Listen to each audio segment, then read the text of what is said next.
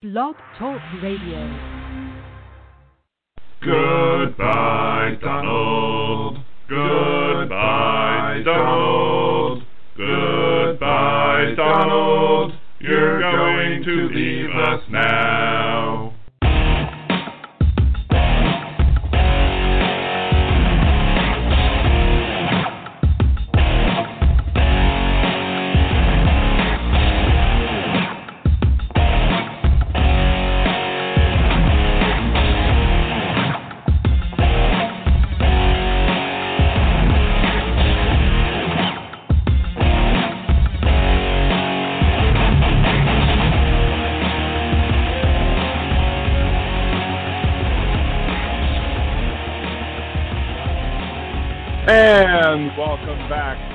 Liberal Dan Radio, Talk from the Left, that's right. This is your host, Dan Zimmerman, coming at you from New Orleans, Louisiana. To join the conversation, it's area code 914-803-4131. That's area code 914-803-4131. If you're listening during the live broadcast, you can always join us in the chat at blogtalkradio.com slash liberaldan. Uh, sign up for your free Blog Talk Radio account and join in the chat. Leave your questions and comments in there, or just call into the phone number. I think you can Skype in as well. And if you're listening after the live broadcast, you can always leave your comments, questions, concerns, etc. over on the show thread at liberaldan.com, facebook.com slash liberaldan, or at liberaldanradio on Twitter. Uh, bunch of stuff to talk about today. Uh, we have the continuing saga of Donald Trump and his refusal to uh, believe uh, reality and his ability to, uh, or his constant refusal to accept the fact that he's going to lose this election. And, and in reality, I don't, I don't necessarily think he believes that he's losing the, that he can win this election, at least legitimately. Um, there's a good maybe maybe some of me thinks that he believes that he is going to uh, that he could potentially pull off a victory um, because that's what he was trying to do with all of his casting of doubt of the election results before the election. Uh, but I think that after words, I think he's still just kind of he never he'll never admit that he was wrong. First of all, admitting that you were wrong is normally. I mean, even before we had Trump, I, I always had the belief that as a conservative, there's just an unwillingness, unwillingness to admit that you are wrong. Uh, it's just on. It's just it's just not within their DNA to be able to say, but you know what, I made a mistake. I was wrong. I'm sorry. You know, I believed I was going to win this election, but uh, no, they need to double and triple and quadruple down. It's I did one of my whole shows on the differences uh, on the fact that there are two Americas, despite what President Obama says. Despite what Joe Biden wants to say, I disagree with Joe Biden on this. There are two Americas, and, and you can split Americans up uh, in, in, in several different sets, but a, a, lot of the sets are the same.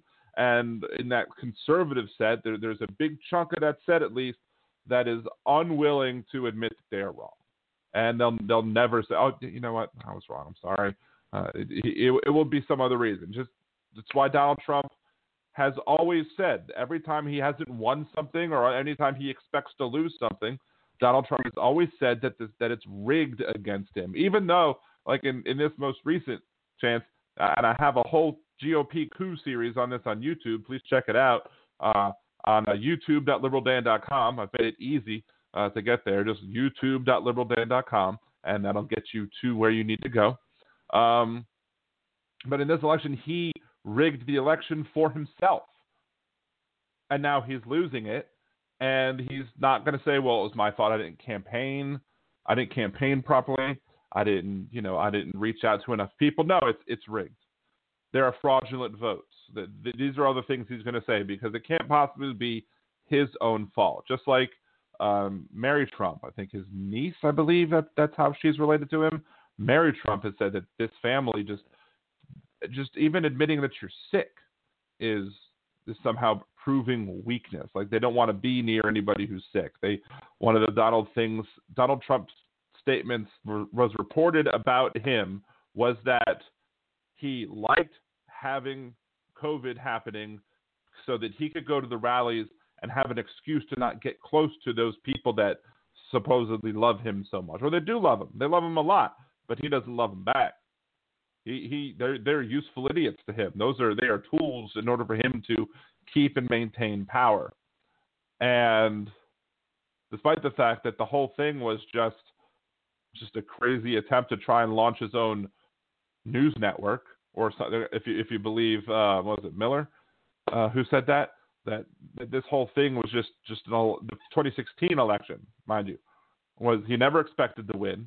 This was this whole thing was just going to be about him trying to launch his own news network, and he can't even do that right because hey, we got bringing it boy in the chat today. Welcome back. Thank you so much for joining us back in the chat. Um, great to see you. Appreciate it.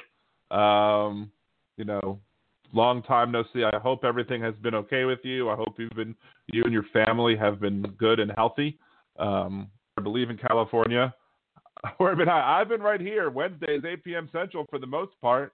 Um, you asked me where I've been hiding. You know, I've, I've I've been putting more content up on YouTube to try and launch, make this the year of Liberal Dan, as I said earlier on in, in, in the summer, I believe it was, or late summer, early fall. Um, but yeah, the um, it, it's just all of the things that that Trump has done at this point is really. I mean, he. I think if you look on Melania's face, I think in 2016. Uh, the look of shock that she had. I don't believe nobody. She didn't believe that Donald was going to win. I don't even think that Donald Trump believed that he was going to win. And I don't. I don't think that. Uh, yeah, YouTube, bring it a boy, YouTube.com.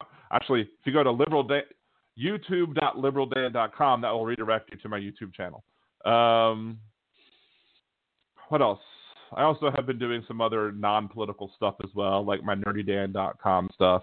Um, don't talk about that too much here, but you know, it is what it. Oh wait, let, let me have Trump say that. It is what it is. Um, so but now that Trump, you know, Trump got into office, and I, I don't think he's ever been in a situation, and I've discussed this on the podcast as well as well. I don't think he's been in a situation where he has to answer to anybody. I think I don't think any of his companies he ever had to listen to somebody else and say, "Oh no, we're going to do that. That's fine." You know, no. Donald Trump has always been, "You do this, you do this, you do this." He had unlimited power within his company to do to do whatever he wanted to do and to tell people whoever he wanted, he ran it exactly like he wanted him. He may have seeked, maybe seek, le- seek legal advice, or maybe he got some advice from some people. But at the end of the day, he was the one who said what to do and what you should do.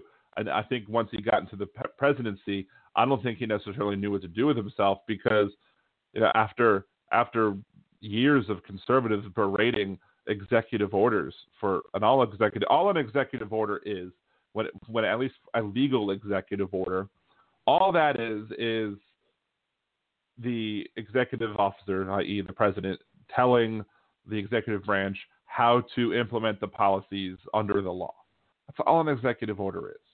Um, now, are there executive orders that are extra constitutional or are illegal? Sure, absolutely, and the courts will step in and, and, and intervene at that point. Um, uh, but you know, like I don't understand. Like Donald Trump you know, he said, "Oh, we're going to protect um, pre-existing condition people with pre-existing condition clauses." Well, how? Well, I wrote an executive order. Well, what? How does that have any impact on law if you overturn the Affordable Care Act, for example? And you can't. There's no answer because of that. Clinton is the only one that used is as a noun. What is is. Um, I think we all know what is is in, in regards to that. Uh, so, um, it is what it is. And that depends what is is. Um, well, I'm sorry, I had to. That's what you have to define what is is. That's that's my bad Bill Clinton impression. Sorry. Um, so, I, like, I don't know how why he would believe, except for the fact that he just believes that as president, he's king, and he's made some statements where he's like, "I have unlimited power under the Constitution." No, you don't um, and you won't after January 20th. But you know, I think he be- really believed that he just could just sign something off. You know, he he wrote the executive order about the drug prices in order to try and bring down drug prices. And while I'm it's I'm sure that executive order will be very beneficial to the people that he helps, uh, as I described on this podcast earlier, I think it's like three tenths of one percent is the amount of people who will get counted if you do the math and figure out okay, this is how many people in this country as a percentage that have that either require insulin pens or need EpiPens. Uh, and then this is that, that's the percentage of people who need that on average. And then these are the amount of people that are serviced by these clinics who the executive order affects. So you take that percentage of those people and you wind up with 0.3% of the entire, or three tenths of 1% of the entirety of the country that will be benefited from this. And look, it's it's good that those people will get help, but the idea that it's going to be this panacea that helps everyone, it, it's nowhere near the case. You need you need real legislation to get that done. And uh, Mr. Art of the Deal just gives stuff away. You know, he he gave away the embassy in in Jerusalem without any sort of saying, okay, well, we're going to move the embassy in Jerusalem, but it's going to be part of some greater deal that requires some concessions on the part of Israel, and that also and those concessions on the part of Israel will then allow the Palestinians to have some things, but then they will have to have concessions as well. And that's how you. That's how you. That's if I was president, that's how I would have negotiated the embassy move to Jerusalem from Tel Aviv. Um, and I'm Jewish, and so people want to say, well, if you're Jewish, why don't you? No, because the people that Trump are pandering to when it comes to uh, the Israeli support are, are not Jews. I mean, there are some Jews that might appreciate it, but there are many Jews who disagree with the current administration in Israel and do not like Netanyahu and think that he's causing more harm than good. But at the end of the day, Trump is, is, is pandering to the evangelicals who look at Israel and say, oh, well, in order for our biblical, biblical prophecies to come true, we need to have lots of Jews living in Israel so they can be the first to die in the end times. So that, that with friends like that, who needs an enemy?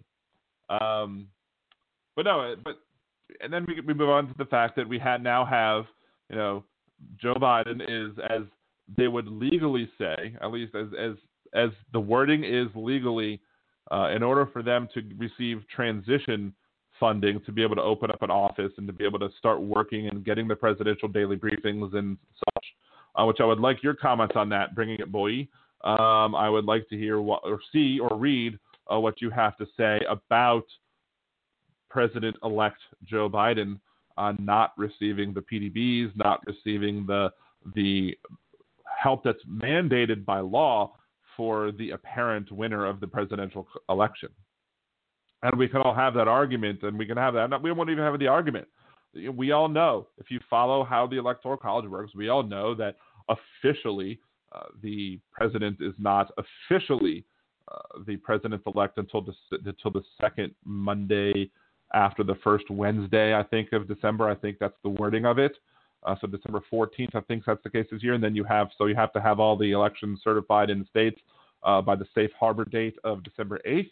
Um, so, and then, but, but the, there has never been a recount that I'm aware of that has turned, turned around an election with a difference of 10,000 votes or greater. And that's, I think, the that 10,000 is less than the minimum number of different than the minimum difference between the candidates in this given races in Nevada, in Arizona, in um, Georgia, and then of course you get to the other big three: the Wisconsin, Michigan, and uh, Pennsylvania, and you you exceed tens of thousands in in Michigan. You're getting to 100, over hundred thousand. I think in Pennsylvania you might likely see hundred thousand at the end. Once everything is fully counted, you're going to see hundred thousand uh, difference there. And you have, and I think once everything is counted, we're going to see uh, the popular vote that that Joe Biden will have topped 80 million. I believe that is going to be the case because a while back uh, you have. Um, I, I think on election day, as they were counting the votes, or maybe the day after election day, and you they had gotten to maybe 90% of the votes counted, and Biden was already at 72 million. I was like, well, if you do the math on the how many total votes we have ca- cast and the percentage of, of votes so far that Biden has gotten, and you just take that average, I think at the end of the day, we're going to see Joe Biden getting 80 million votes. That turnout is huge. And whether or not that turnout is for Joe Biden or whether that, that turnout is against Donald Trump, at the end of the day, uh, it's a huge rebuke of Donald Trump. And assuming that the Electoral College results hold as they likely will, um, you will have a Joe Biden landslide by you know the clear terminology that Donald Trump used to claim a landslide when he won the presidency by a much thinner margin, even though it's the same electoral college margin. He had an electoral college landslide against Donald Trump with a popular vote landslide of 80 million votes, 5 million votes difference at least by this time. And I'm waiting. Bringing Boy says, "Here's what I think," and dot dot dot. We will wait for to see what he thinks, and we will t- t- deal with that accordingly. But I think Donald Trump sees the writing on the wall. I think he's preparing for you know life after the White House, and I think a lot of this is a show to just get his supporters riled up to support him in whatever it is he does. Let, let me let me pull up something a conversation that I had on Facebook. Obviously, Facebook conversations aren't necessarily the the best place to get facts, uh, but we can see we can see how people think, and uh, there are still plenty of conservatives who haven't quite yet made it over to Parler, or some call it Mindspace, or some other thing mocking the existence of Parler uh, as it stands. Um, let's see, where is that post? There there it is. The person's name was Evelyn who was responding to me. Um, and my my comment was uh, Trump lost, it's over. And she of course goes not over yet, and we give ourselves memes back and forth. And you know, my question was this: What do you think Trump's path is? What method do you believe will gain him enough votes to win enough states to change the results? What states are in reach? Or do you think Trump's going to do something else? And she goes, it all depends on the recount. If he's not elected for his second term, he will be doing something to save our country from socialism. So I've asked, what is that thing that he's going to do? Is he going to, you know, cause such problems uh, that, you know, maybe he'll call up the Proud Boys and say, you need to fight for me?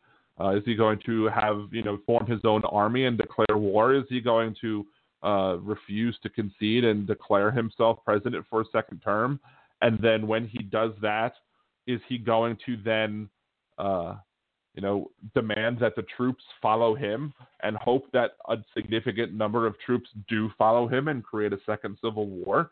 Um, I don't know. I don't know what he is going to do uh, when it comes to that. The, the, the door is wide open uh, for things that he could potentially try to do, and how literally how insane he wants to prove that he is, and his followers who might follow him off that cliff, uh, like lemmings.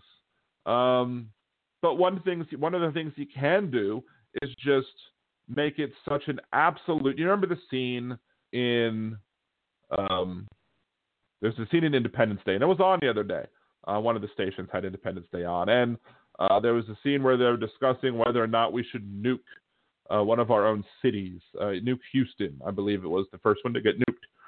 Under the thought that, well, if they're going to destroy us anyway, you know, and, and the president's like, no, no, we can't nuke our own citizens. We can't nuke our own country. This is just ridiculous. We can't do that. And then it just seemed like they were going to lose anyway. So might as well. Why not? Why not nuke it? Why not do a scorched earth policy. If if we can't have it, they're not going to have it either. Of course, in that case, nuking it didn't work. The aliens still persisted, and they had to come up with another way to fight.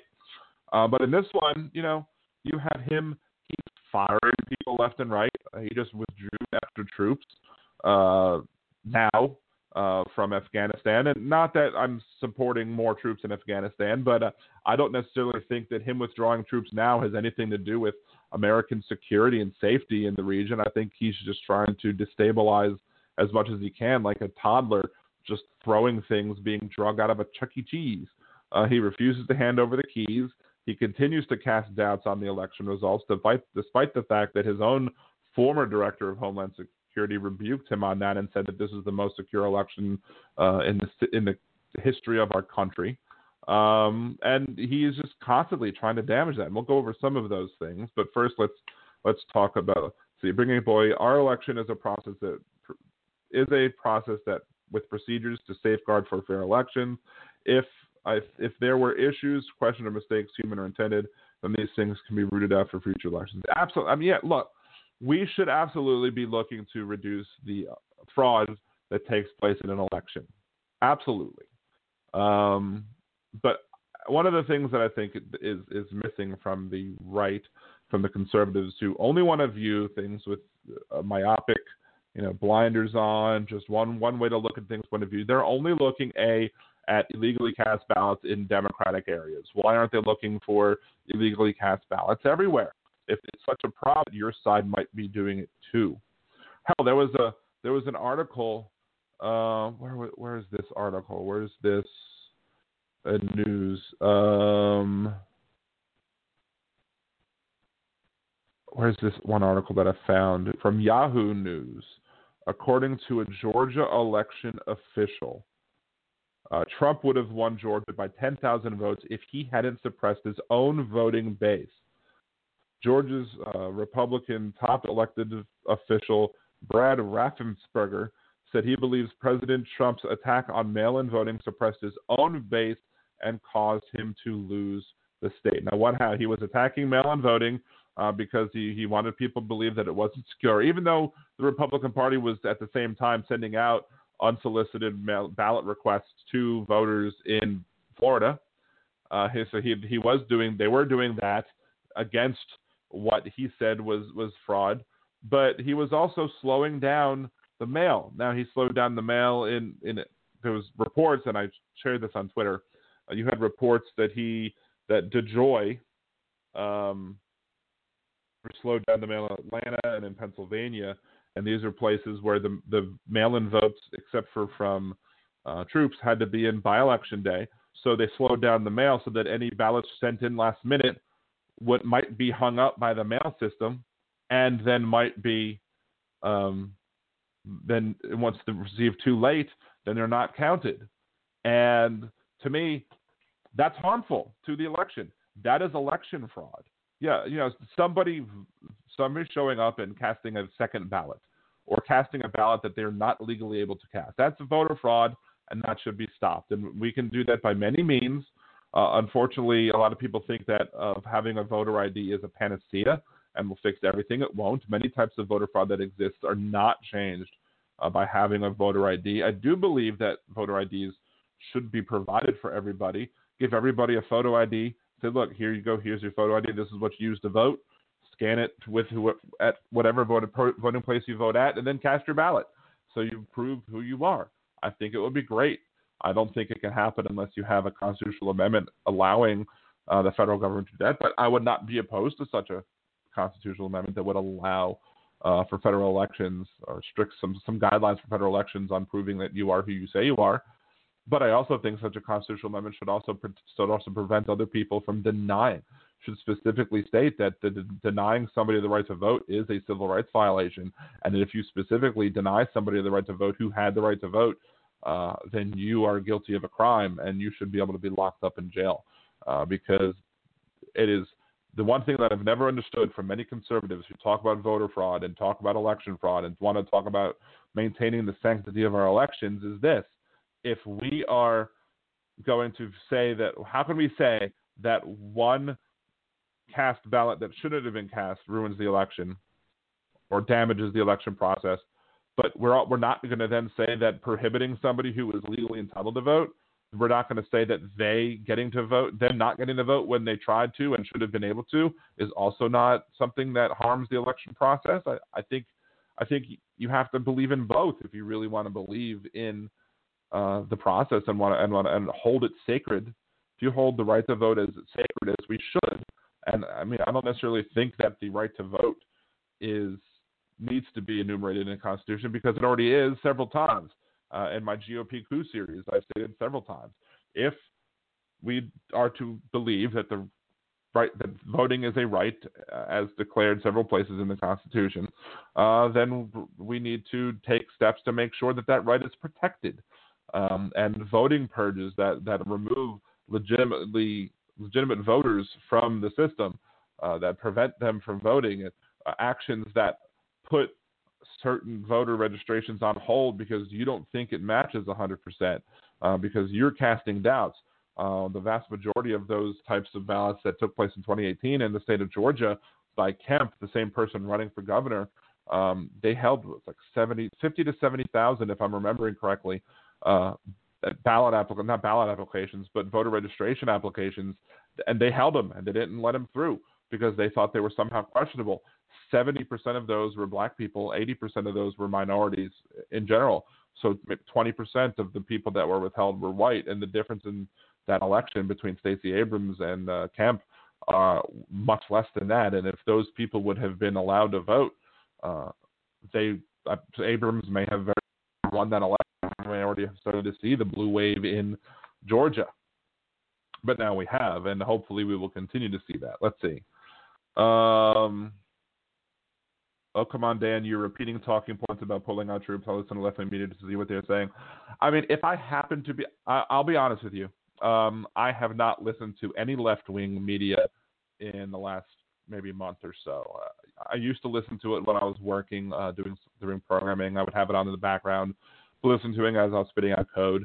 Uh, I haven't listened to any um, radio, at least. Wise. I mean, I've, I've watched some of the some of the television, but I haven't really seen any any comments about the withdrawal of troops, except for the fact that we have. That's the only thing I heard, and and I don't even know if what he's doing with the withdrawal of troops is, you know, something that was already planned and, and in the scale down. I know he had stated in his Vox interview um, where he said this. It is what it is. I know that he, he stated there were plans to do drawdowns of troops in Afghanistan, and, and that's fine. Um, I do think that we should have we should be leaving the Middle East as as as responsibly at responsible levels so that we don't disrupt it. Um, and we should be more responsible about leaving the Middle East than we were about going into the Middle East in the first place. So, look, and I'm not going to sit here and tell you that anything, everything that Donald Trump does is wrong just because he's Donald Trump. I'm not. That's not the type of podcast that I have. That's not. That's not what I believe. If somebody does something that is right, and I happen to generally disagree with that person, I am the type of person who believes it's important to say this thing that you did is right and I appreciate that. I agree with it, and I, and I wish uh, you know I'll leave it there. I wish you would do more things that I believe are right. But I will, I will, I will say I agree with you on that particular thing, even if we disagree on ninety percent of other things.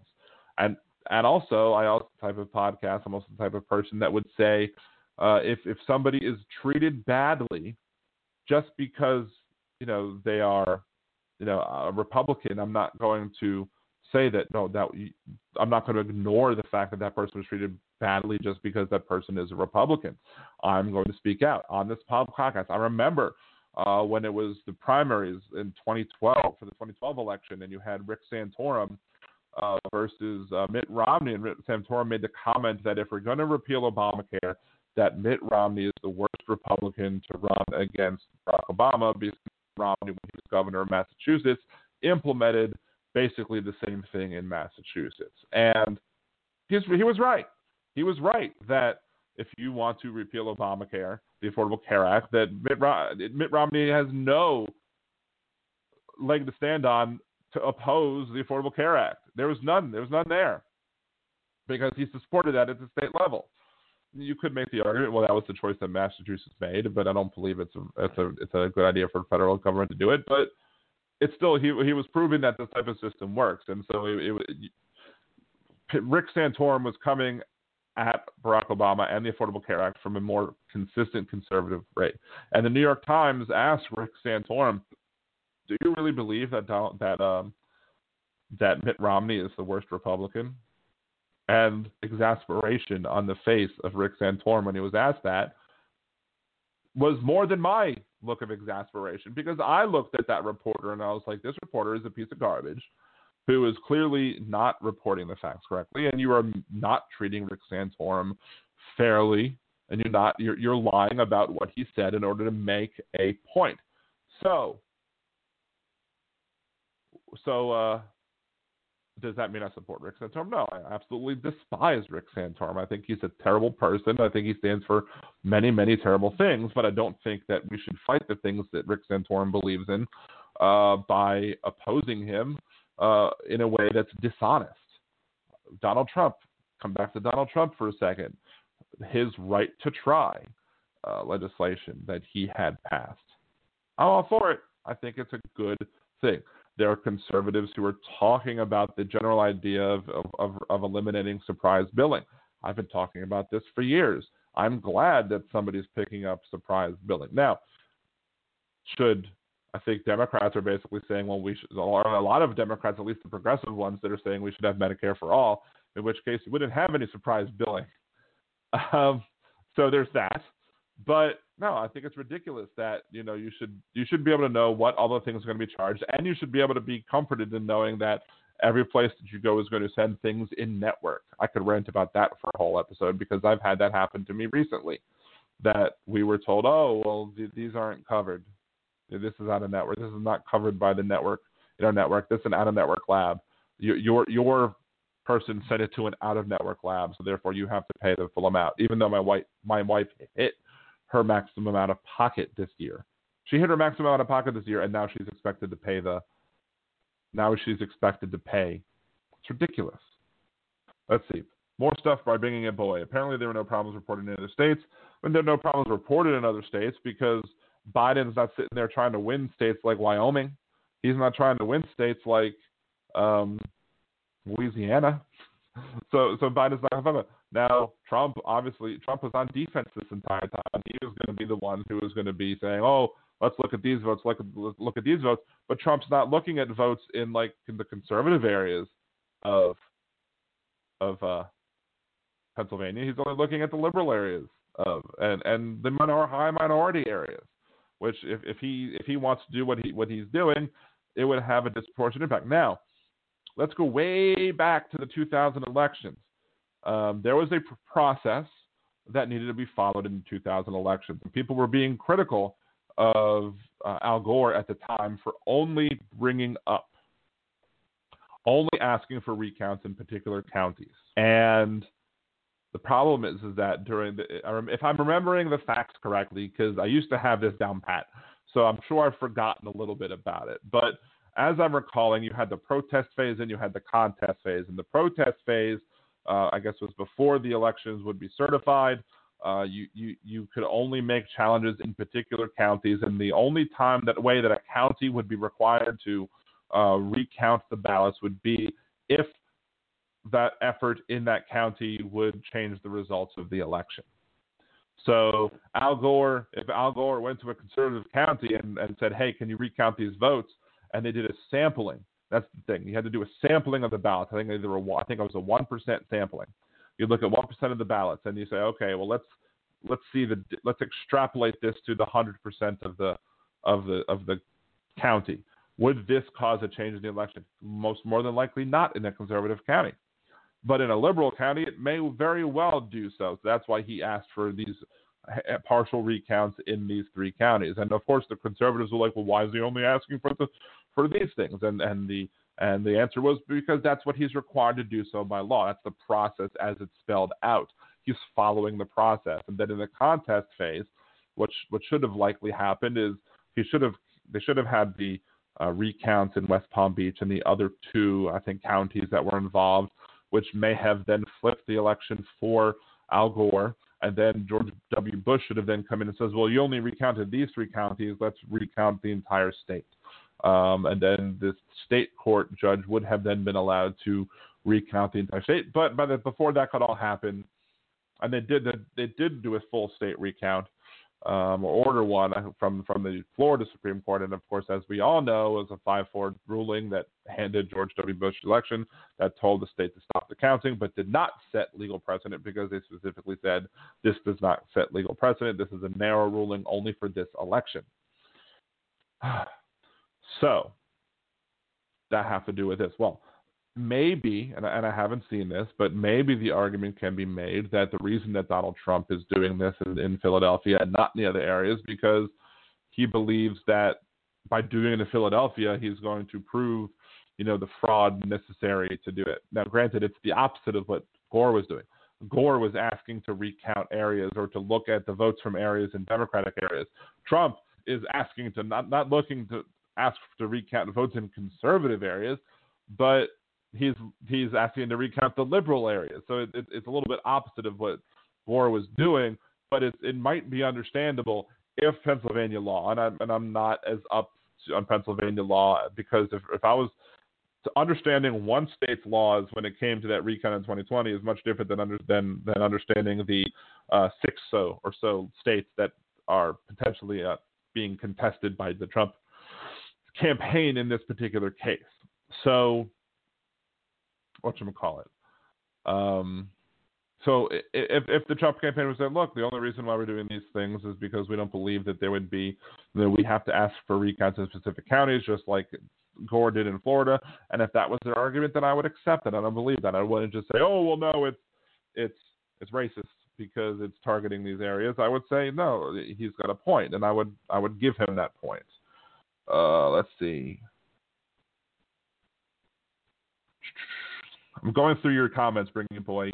Um, what do you mean unsolicited requests that that it doesn't make sense? Okay, going back, uh, Donald Trump was complaining about uh, unsolicited um, ballot applications uh, that were being sent out in several states, where um, you could uh, send out an application to a voter uh, to apply for an absentee or mail-in ballot, and that person could then return it and then get a ballot in response.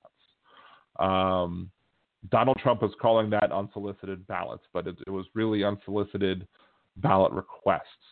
Um, and in the state of Florida, uh, the Republican Party specifically would send. What, you don't have to be the state. The state doesn't have to do it.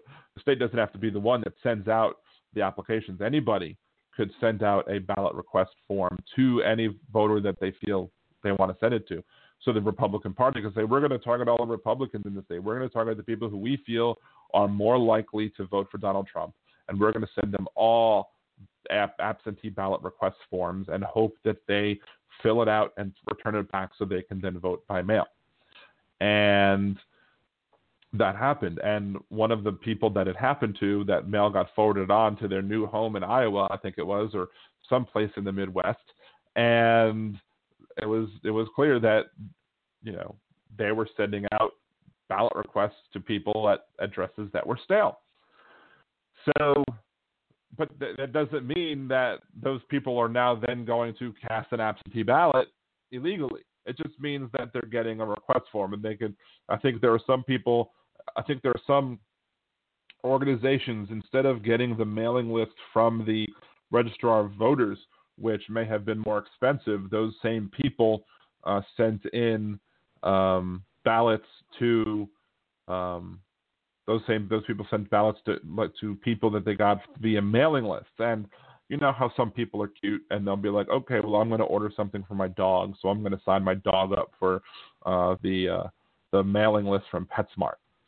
So the person buys the mailing list and just sends absentee ballots to all the people on the mailing list. So Fido Mick Zimmerman or whatever, uh, Irish Jewish person, I guess, uh, gets a gets a ballot request in the mail. Then they go, oh well, this, my dog got a ballot request in the mail. This proves the election is rigged and flawed. No, it just proves that the people sending those ballot request forms to people just bought a mailing list that happened to include Fido. That doesn't mean that Fido is going to send a request or that somebody is going to send a ballot request for on behalf of Fido and hoping to be able to get, get to cast a vote for Fido because once they fill out, okay, Fido Mick Zimmerman, uh, send it to the Secretary of State. Secretary of State's looks office looks at it and goes, you know, that's not a person on the voting list, so we're not going to send you a ballot. And that's the end of it. And that's how it's supposed to work. You send in the request, they look at the request form, they say, oh, this person is a voter. Here's the absentee ballot. this person's not a voter. Here's we're not sending you an absentee ballot. Let's see, no, no, no. There are states who mailed every registered voter on a state ballot.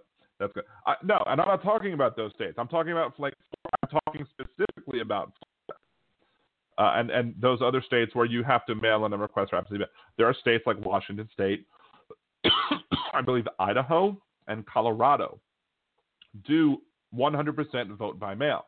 Do 100% vote by mail. Or, I'm sorry, it's not their right. It's they have the authority to set that up. So since they have the authority, because the Constitution does not dictate how voting should take place under the Tenth Amendment, uh, the states can determine for themselves how they want to do elections. Uh, the state of Colorado and the state of Washington and Idaho and I believe one other state has automatically uh, sent out ballots, and it works fine. And there's no and and the amount of fraud in those states are negligible. So, but that's not what Trump was talking about when it, when he was complaining about the unsolicited absentee ballots. He he was talking about he was specifically saying he was saying unsolicited absentee ballots, but in reality he was meaning un, un, unsolicited absentee ballot requests. That's what he was because if you listen to the context of what he was saying, he was talking about the requests that they were being received by people, and then because other there were news articles that were discussing the same cases, and those same cases like the one where somebody's dog got it, or the one where somebody got it in Iowa because they had moved those people got request forms. They didn't get the actual ballots in hand. You need to, in those states that don't have 100% mail-in voting, those that you have to request an absentee ballot. Um, Dr. Appel. See, I don't. you might have had laws. Uh, Dominion vote tally machine vulnerabilities before Senate. I, I, would have to go watch that video. Don't necessarily have the time to watch that video, but I'm unsure. A lot of the Dominion stuff has been debunked by other people. Let's see. Election issue were a result of people who were affected reported to the election commission. Um, but there are a lot of people who who you know said, "Hey, I I've I, I saw this voting irregularity." There was a I think a postal worker who was reporting voting irregularities and who made a signed deposition. Uh, but then when it came time to actually get to court, person recanted. He said, "No, I, I, I was wrong. This did not take place." You also had other examples where the Trump lawyers were coming in trying to allege that there was this that these people were alleging voter fraud, and and these judges, you, you could read it in their rulings. They're getting frustrated with the Trump campaign and their lawyers because the lawyers will come in and allege fraud, and then they say, "Well, where's the evidence?" And they're like, "Well, we don't have any." And then they say, "Well, no, sorry." You need to have some evidence to show me to be able to continue on with this trial. Um, he said mail in. I, I, know what Trump said. I know Trump said mail in ballots, but you have to take the comments within the context. And Trump's not the brightest bulb in the door, in the in the brightest brightest sandwich in the six pack, or whatever mixed metaphor you want to use. Uh, you can li- talk about what Trump said, or you can talk about what he was talking about when he was talking about mail-in balloting that were unsolicited, he's talking about he was talking about the ballot requests in those states because he was talking about states. But if you listen to the conversations when he was talking, the states that he was talking about doesn't have unsolicited ballots being sent. He was talking about the states that were implementing it this year for expanding absentee voting and what the Democrats wanted, which was to have to be to enable uh, via the CARES Act or via HEALS Act, or whichever act is sitting on Mitch McConnell's desk and never hasn't been acted on since May. Um, he has been talking. He was talking about that.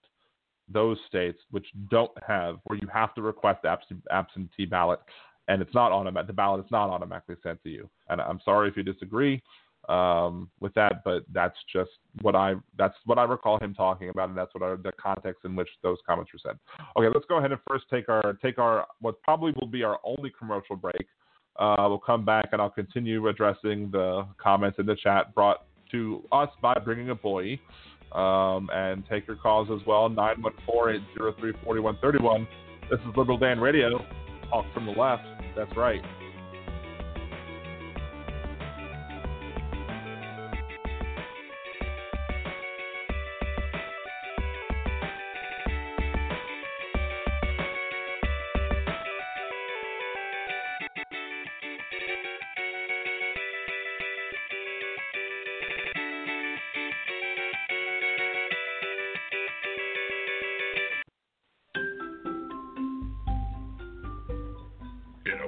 Gone mad. One progressive will do a bad movie trailer guy impression to get you to listen to his show. There's only one thing that I like better than the Liberal Dan Radio minicast. Oh, Alright, Bill, that's enough of that. On the Liberal Dan Radio minicast, you will hear an honest discussion of the day's issues, with some personal bits in between. You might even hear what the other side has to say, sometimes even in their own voices. So become one of the Liberal Dan family because family means no one gets left behind or forgotten.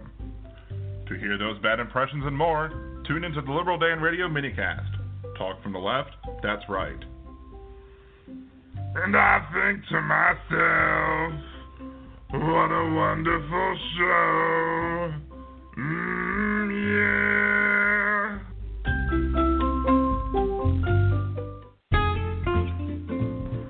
Greetings.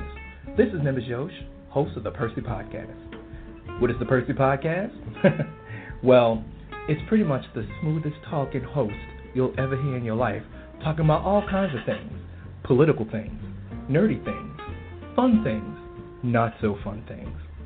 Go ahead, give a listen, and follow at the Percy Podcast for more updates and information. Why not sit back and take a listen to one of the best podcasts you'll ever hear, and no one else will. Catch you on the tunes.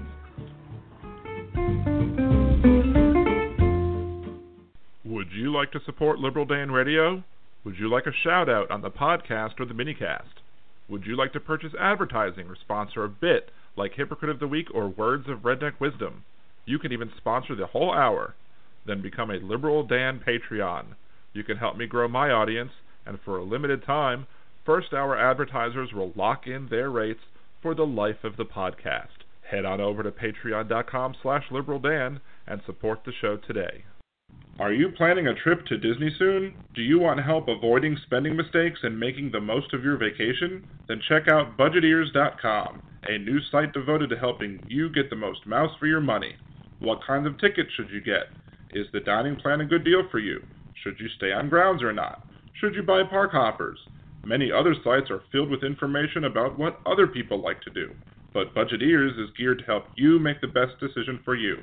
So check out budgeteers.com or go to youtube.com slash budgeteers and help make your trip the best it can be. Budgeteers.com is not a travel agency and it is not affiliated with the Disney Corporation or any of its holdings. Do you want to put some money away for holiday gifts or just create a separate account to save money for a rainy day?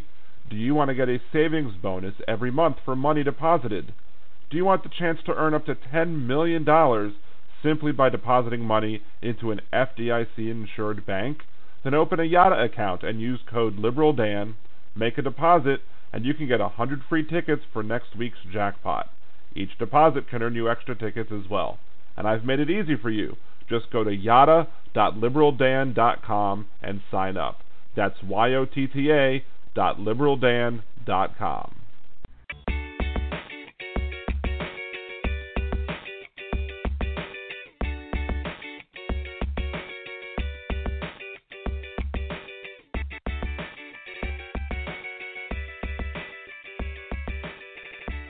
And welcome back to Liberal Dan Radio, Talk from the Left. That's right. This is your host, Dan Zimmerman, coming at you from New Orleans, Louisiana. To join the show, it's 914-803-4131. That's 914-803-4131. If you would like to sponsor the show in various forms, you could sponsor the hour of the show. You could sponsor the studios. So instead of, let's say, your company was called Awesome Widgets, and we uh, and you wanted to sponsor the studios, uh, you could say, uh, hey, this I would say this is Liberal Dan Radio from the Awesome Widget Studios live in New Orleans, Louisiana. Um, you can call in 914-803-4131 for example, it's one way that that could that you could sponsor. You could sponsor bits. I could bring back headlines, words of redneck wisdom, hypocrite of the week, all that good stuff.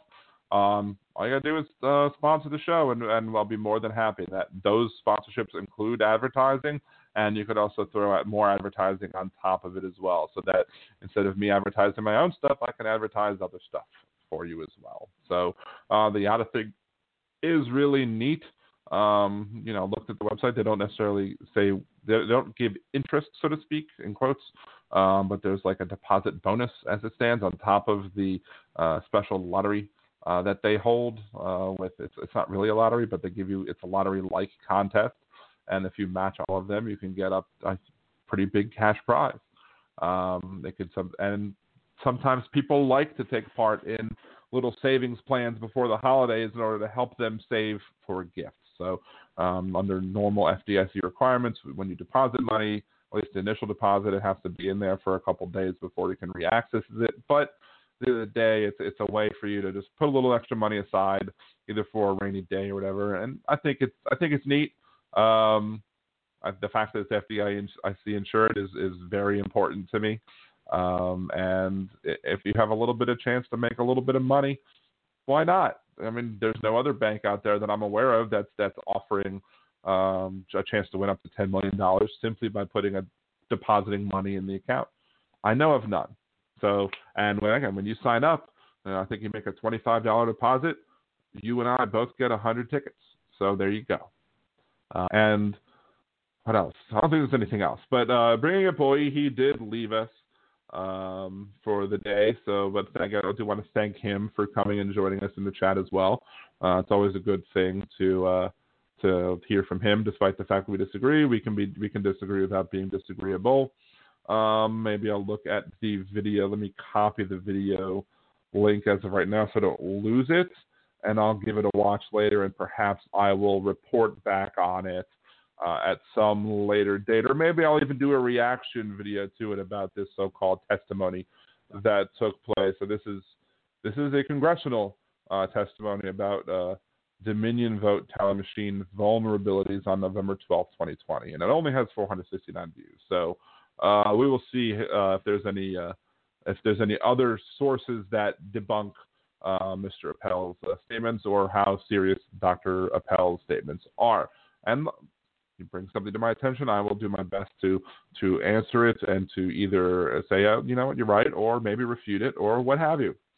Um, so, but as I was saying, you know, before some of bringing up boys questions, and I'm glad to answer questions because it gives the show more content and it gives um, me the ability to uh, give my opinions on certain things. And you know, as someone with a podcast, you know, people with podcasts like to give their opinions on things. So, uh, so yeah, we, we've got you know Donald Trump's firing people, as I said, left and right. It's not the only people that he fired, but uh, Krebs, the national director, the director of Homeland Security, was fired. Ooh, I'm getting some sound in my ears from one of the websites that I had open.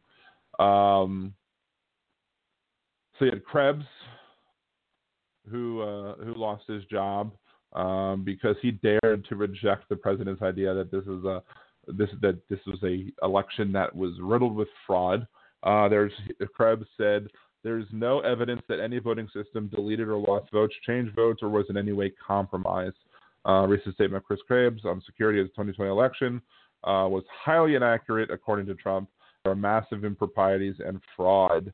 Um, and of course, Twitter disputed that because there's no evidence of the massive fraud. But Donald Trump is trying to create such discord in the country. He doesn't want to, he can't admit that he lost, so he needs to blame somebody else. Again, he's claiming it's rigged against him, even though he rigged it for him. And that's pretty sad if you try and rig an election to help you, especially with the mail in balloting, uh, that he slowed down the mail in Atlanta and Philly and some other parts of Pennsylvania. But even according to this guy, the guy from Georgia, he basically said, look, if you wouldn't have done this, if you wouldn't have uh, slowed down mail in Georgia, you might have won Georgia.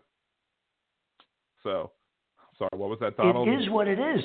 Thank you. Um, again, he's not handing over the keys. Uh, they are legally required to to start the transition process to the apparent winner of the election. If the apparent winner of the election is not the person currently sitting in the office, um, he's refusing to do that. Now, one of the things that I have heard, uh, saw on MSNBC, uh, saw it, heard it a couple of times, was that um, according to the 9/11 commission, 9/11 commission report, that Donald Trump, I'm sorry, that Donald, according to the 9/11 commission report, them not declaring George W. Bush the apparent winner till much later in the process uh, meant that George W. Bush and his administration and his transition team did not start getting uh, information on Al Qaeda, on uh, the threat of Osama bin Laden, and uh, how potentially they might be planning to attack this country.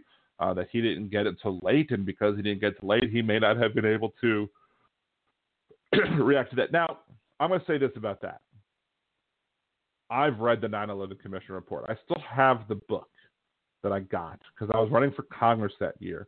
and I figured, or not that year. I think maybe it was the year it came out. I don't know, but it it came out. I want to say maybe in in the spring or the summer, early summer of that year of 2004.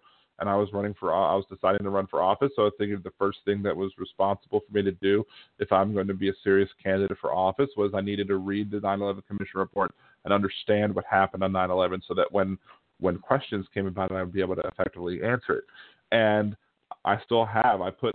I, I, I it was really weird because I'm sitting in the middle of an airport reading the 9/11 Commission report, and I'm wondering how many people noticed what I was reading, and it was like, huh, you know, why is he reading that on an airplane?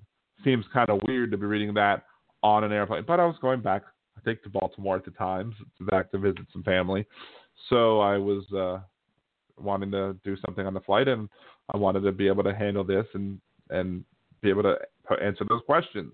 Wanted to be educated on the subject because I felt anybody who was uh, running for office should be able to answer that. And, and what I did is I had a pen and a bunch of post-it notes. And every time I found something that I felt was an important point, I wrote the the, the summary of the point on the post-it note.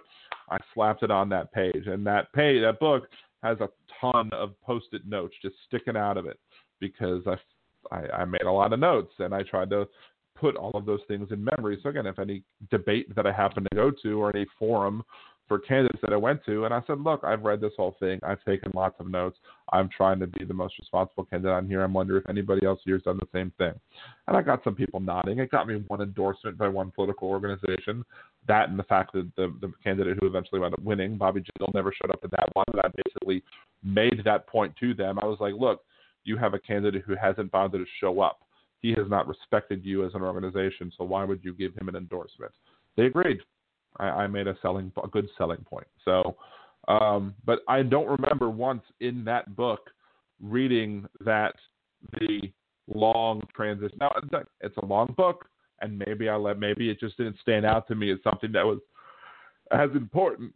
It seemed to be more important that they the Bush administration ignored what was going on in the first place. That they got this information, they got the information, and they ignored the information.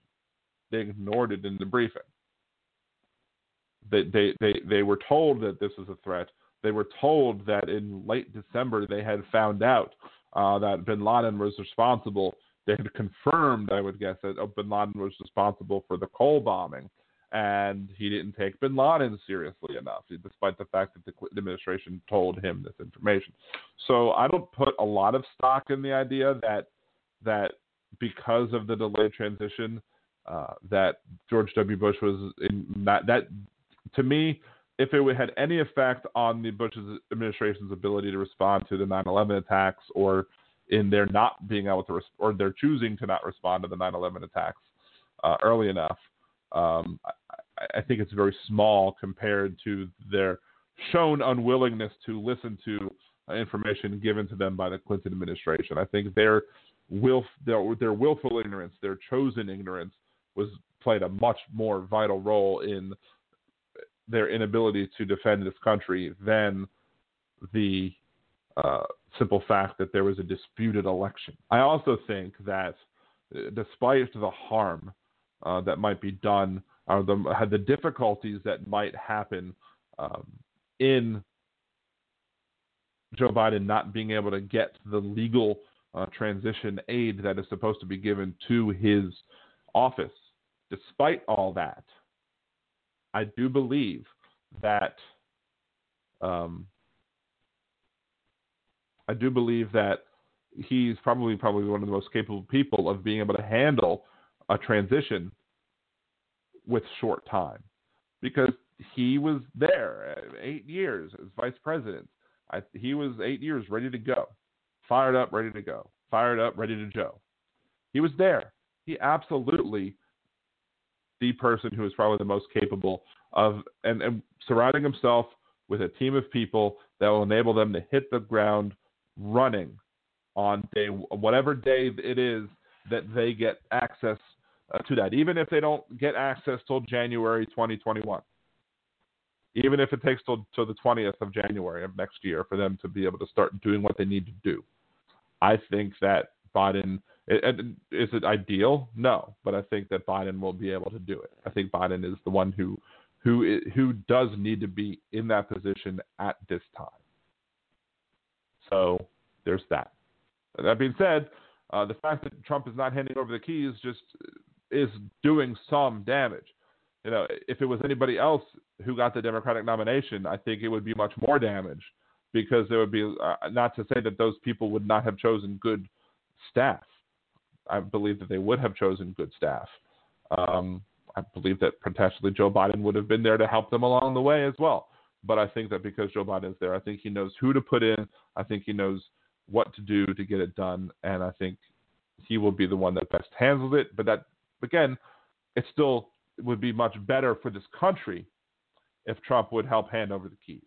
But he won't because that requires him admitting that he lost. Um, again, he's casting doubt on the election results. There's just, just so much damage that this, that this president could do. And then there's you go back to the comment that I was talking about here. Uh, what do you think he's going to do? Um, let's see. What is it? He's going to get the Proud Boys declared? Is he going to fight U.S. troops?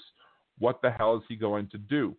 Um, the idea that Biden is socialist is also hilarious because he, she was saying that uh, to save our country from socialism. But you know, he could get himself in. He could he could make declarations saying, "Look, you know, the I am the right president. I won this election. The military needs to stand by me." He could do those things. Whether or not those things would be successful, um, I choose to believe that the military would not choose to follow any legal order by any legal president. I, I think that as Joe Biden and his administration or his team has said that uh, the Secret Service is fully capable of removing a trespasser from the White House, and that's what Donald Trump will be afternoon on January 20th, 2021. So, it is. Uh, what is it? Sorry, Donald. What was that again? It is what it is. Thank you, Donald.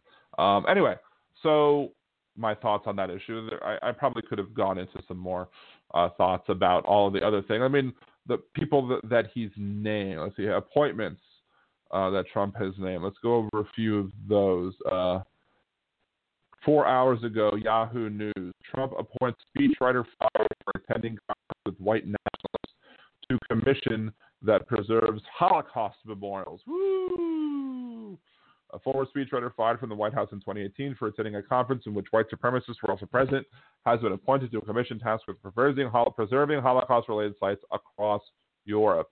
Darren Beattie will join the Commission for Preservation of America's Heritage Abroad.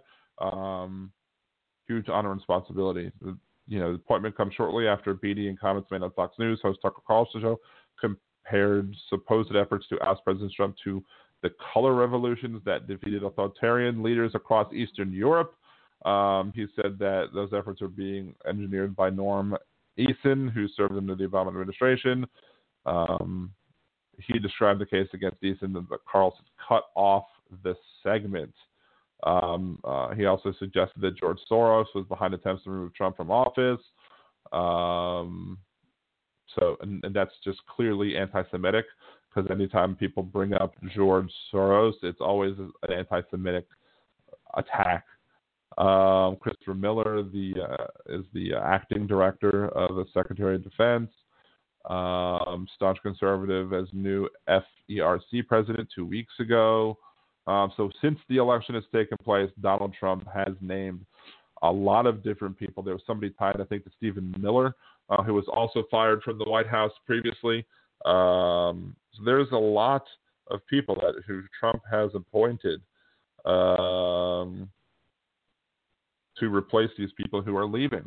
You know, there are people in the Department of Justice who basically who've been fired because they won't do what Barr wants them to do. They won't go after the supposed election fraud that there's no evidence. There's no evidence to show that there is any significant election fraud. And even if this video does show that there are vulnerabilities in these voting machines, um, even if there is evidence that these voting machines have the potential to be fraudulent or to have doesn't mean that the fraud took place. Uh, just because it's possible to do a thing doesn't mean the thing actually happened. Uh, because in order for them to do it, they have to risk. There's, there's the risk versus the reward, and what what is the reward of getting Donald Trump as your next president worth the risk of going to jail? I'm sure there are some people that would say, well, hell yeah, I would go to jail so Trump could continue to be president. I'm sure that would happen, but uh, I don't think there are a lot of people who would be willing to follow suit. I don't necessarily know how many people are willing to go to jail for Donald Trump. Now, maybe they would. Maybe they would hope that he would be pardoned, that they would, that that they would go to jail for Trump and a federal crime, and that Trump would um, say, "Hey, I'm going to pardon you." Maybe he'll hope they'll hope for that. I don't know. Trump. That's another thing of Trump. Trump could just start pardoning people left and right, even people that shouldn't be pardoned, just because if if he really wants to do significant damage, he just like pardon, pardon, pardon, pardon, pardon. He may very well pardon all of the people who, um, you know, either preemptively or not, um, to basically say, look, I'm pardoning you for everything that took place. You're all pardoned of all federal crimes ever, and let that be him running out the door. Can he pardon himself? There's question. There's separate legal theories on that too. He could do that. In which case, if if, if the pardoning of itself is legal, then there's not much that the next incoming Biden administration can do about it. And that's one other thing I wanted to talk about before I ended the show, which was the idea that whether or not um, Joe Biden will go after Donald Trump and say that he should be convicted of any crimes that he may have committed while in office, or even before going becoming president of the United States. Now, here's my thing.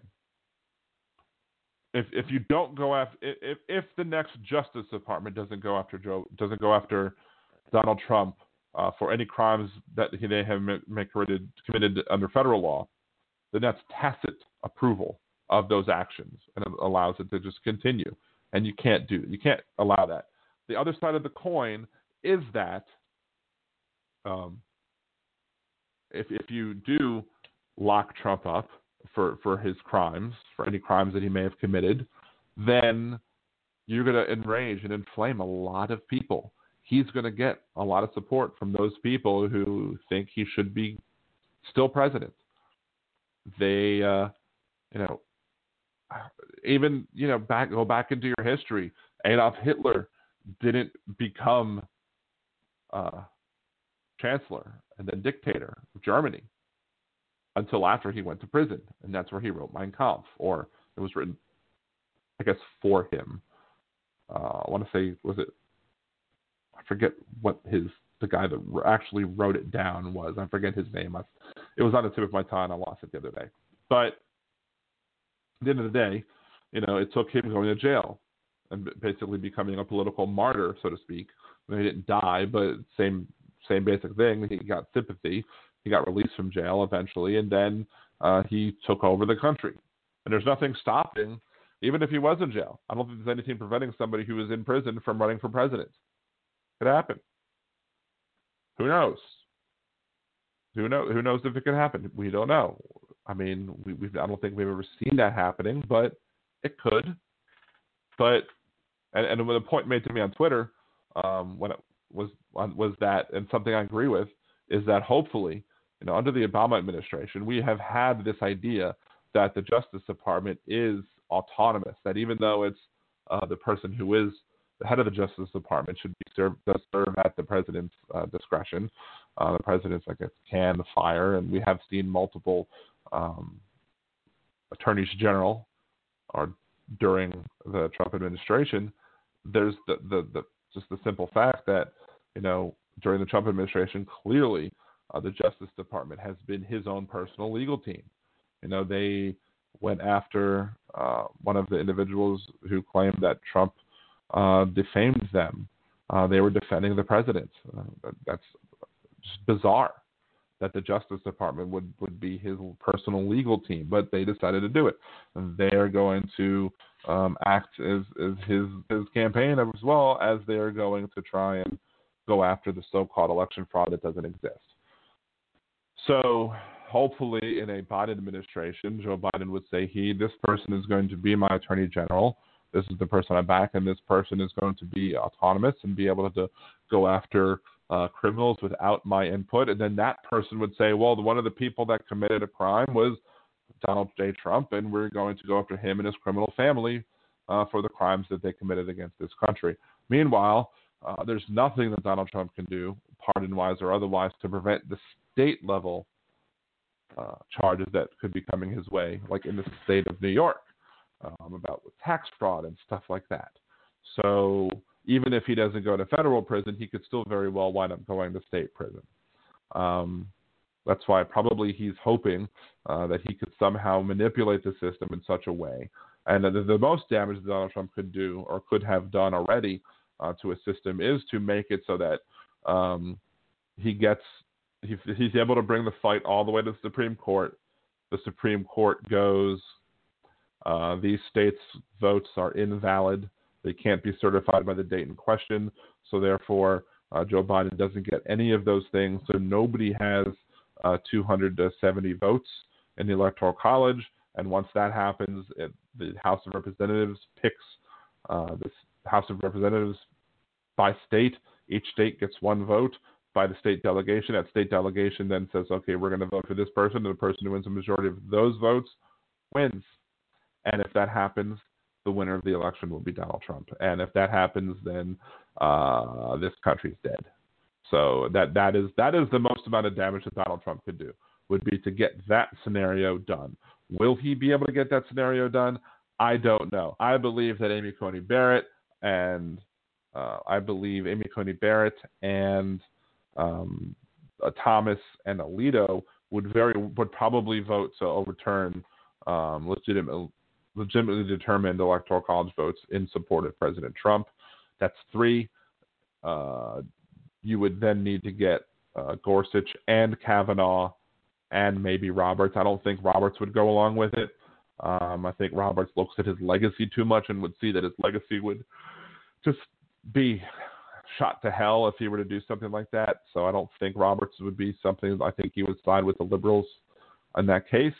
Um, could can would would I mean the fact that Gorsuch and Kavanaugh were both appointed by Trump makes one think that maybe that would be the best way for him to be able to get that. It was because he appointed those three. However, who knows? Would Kavanaugh say, you know what, this is ridiculous. I'm siding with the liberals this time. Would Gorsuch do that? I don't. I don't. Maybe even Alito or Thomas might do that. I don't know. But Donald Trump is clearly hoping for Supreme Court intervention because that's the only way that can happen. And if if the Supreme Court hands Donald Trump this election, this country's done. And I don't think the Supreme Court will allow that to happen. Um, but that's the that that that is the hypothetical most amount of damage that Trump could do. Either by having the Supreme Court uh, uncertify ballots, say that these ballots ballots were not certified, uh, these states were not certified properly, so therefore Joe Biden does not have them, or to just flat out have his Proud Boy army declare war and just have an open civil war. Those are the two worst case scenarios that, that he could do. How likely are they? I don't know. I don't know how likely they are at all. But at the end of the day, it's something that we all have to keep in mind. And we understand that, you know, even though if things go the way they should go, Joe Biden will be taking office at noon on January 20th, 2021. Um, but we have to be ever vigilant to make sure that remains the case. Again, uh, thank you very much for listening to this episode of Liberal Dan Radio. Talk from the left, that's right. I will be back this and every Wednesday at 8 p.m. Central on blogtalkradio.com slash liberal Dan. Uh, you can also follow me, facebook.com slash liberal Dan, liberal Dan Radio on Twitter, um, liberaldan.com. And please also support the Patreon, patreon.com slash liberal Dan. Until next week, this is Dan Zimmerman with Liberal Dan Radio. Talk from the left, that's right.